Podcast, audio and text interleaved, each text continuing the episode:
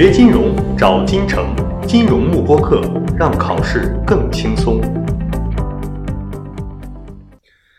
好，下面看第三个是关于 hedge fund 的收费。那这个考点是一级的这个另类投资里面为数不多的会考到计算的一个点，因为一级大家考到这个另类投资时候一般是考概念为主的嘛，一般是不太考计算的。这个考点是唯一涉及到计算的。好，我们来把它的一个计算的方法，我们来看一下啊。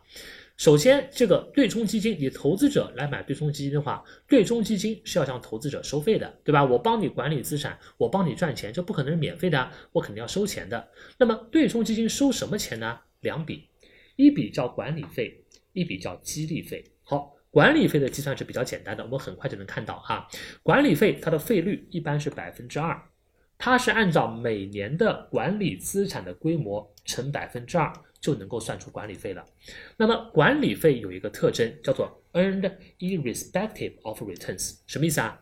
就无论这个基金当年的回报率、收益率怎么样，管理费我都是收收的。就哪怕这个基金我当年亏钱，我也要收管理费的啊。比如说我这个基金管理资产的规模是一百亿。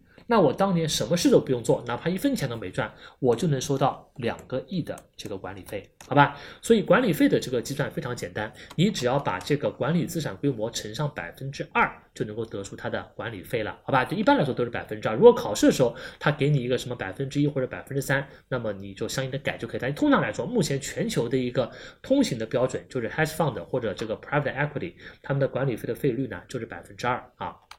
唯一需要注意的一点是，题目里面会告诉你，它这个基金在计算管理费的时候是基于年初还是年末的管理费来计算的，这个你不要弄错了，对吧？就是说你要看清楚，我用的这个管理资产规模是年初还是年末，这个题目里会告诉你，只要把这个搞清楚，这个管理费的计算呢本身非常简单啊。好，比较难的是第二个，叫做 incentive 费。Incentive 费的计算呢是比较麻烦的一个，所以我们要重点来讲一下啊，这也是一级的这个另类投资里面最难的一个涉及到计算的问题。所谓 incentive 费指的是除了这个管理费之外，我这个基金每年帮投资者赚到的钱，我还要拿出一部分来给这个基金经理当奖金啊，这个费率一般是百分之二十。好，那么这个 incentive 费怎么算呢？你想，是不是我这个基金？当年赚到了多少利润，我直接在这个利润的基础上乘百分之二十，就是我的 incentive 费啦？那肯定不是的。如果这样子的话，那这个考点也没什么好考的了，对吧？也就是说，当我这个基金在计算当年的 incentive 费的时候，我是基于当年的利润来算的。但这个利润在乘百分之二十之前，我要经过三步调整的，一、二、三，这三步调整我们来看一下。好，第一步调整。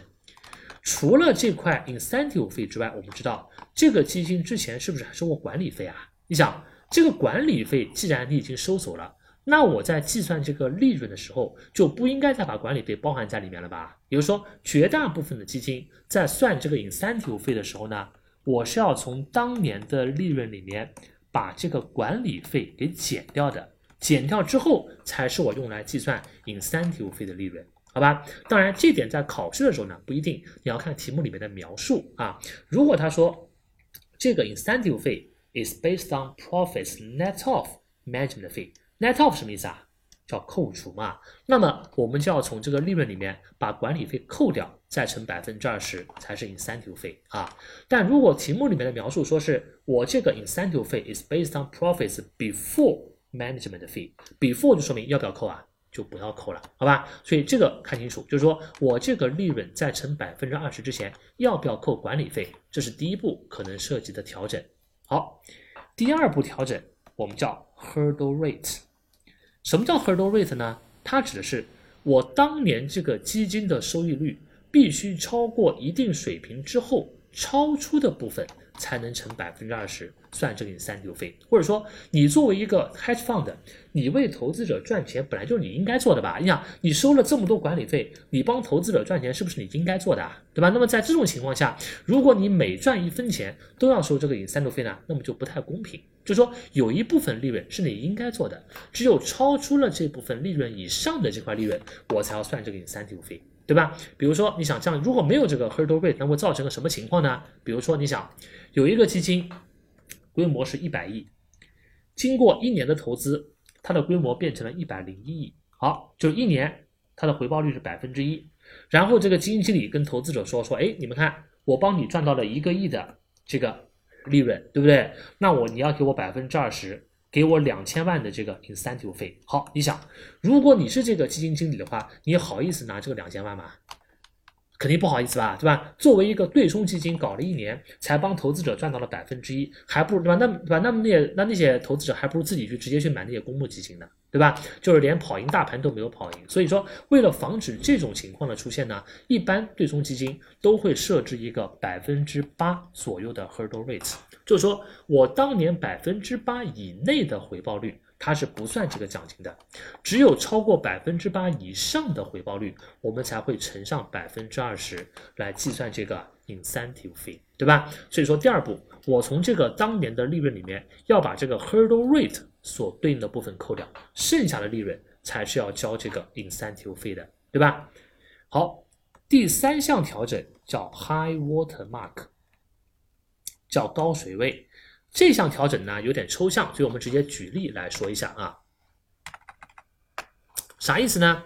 比如说，你看这样一个基金啊，那这边为了解释的清楚，我们先假设，就是大家就说，我们先假设是假设它是没有这个管理费跟这个 hurdle rate 的，对吧？我们先考虑个最简单的情况，让你来明白什么叫做这个高水位啊。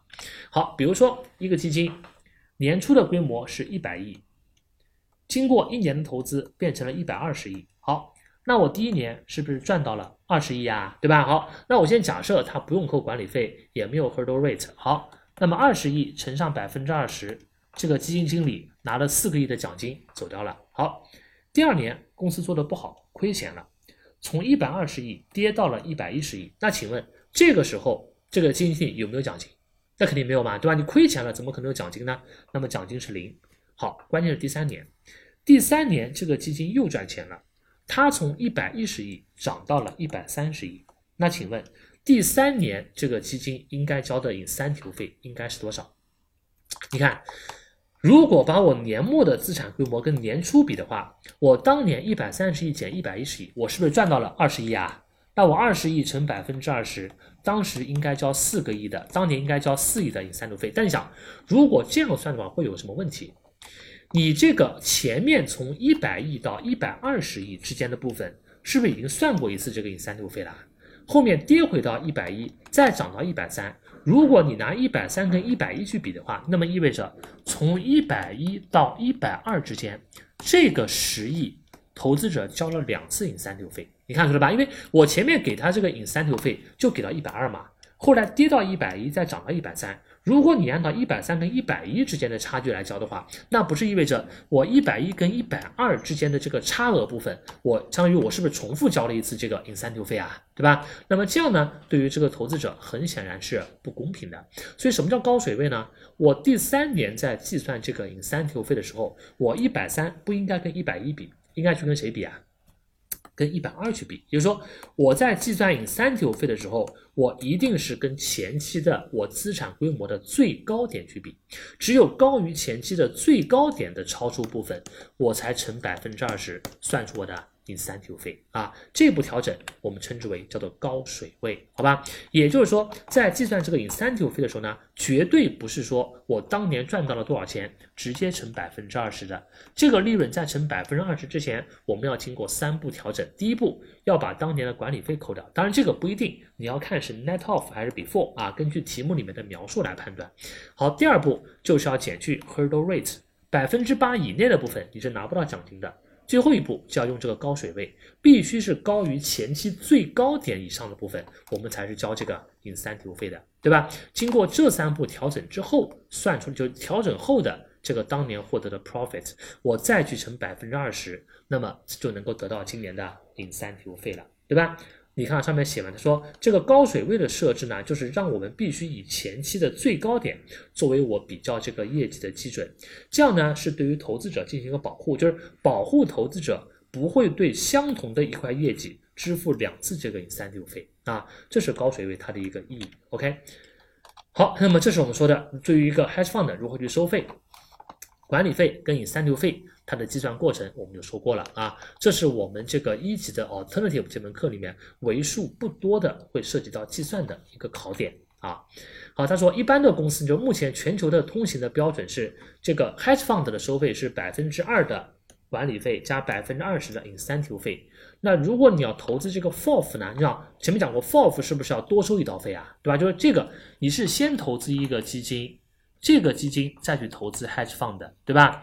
那么就意味着这个 hedge fund 收百分之二的管理费和百分之二十的 incentive 费。那你这个基金呢，还会再收一道费，这道费一般是百分之一的管理费跟百分之十的 incentive 费。说作为投资者，你加起来你要承担百分之三的管理费跟百分之三十的 incentive 费。所以说，如果你通过 FOF 这种方式来投资 hedge fund 的话呢，那么确实你的投资成本会比较高啊，这是它的一个缺点。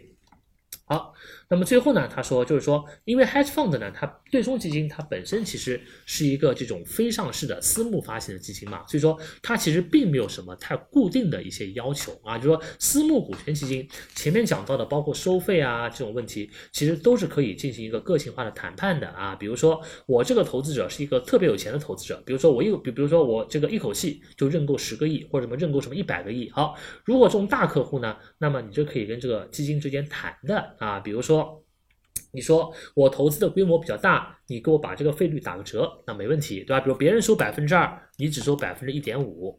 好，再比如说，你跟这个基金说，我的投资期限比较长，比如说我承诺这个钱放在基金里面五年都不会取出来。好，那么作为这个交换呢，你要给我把费用降低一点，对吧？给我打个折，这些都是可谈的。所以说，因为 hedge fund 呢，它本身是一个这种非上市的这种私募发行的基金，所以它没有什么这个固定的条款，条款都是它跟投资者之间呢这个个性化谈判谈出来的，好吧？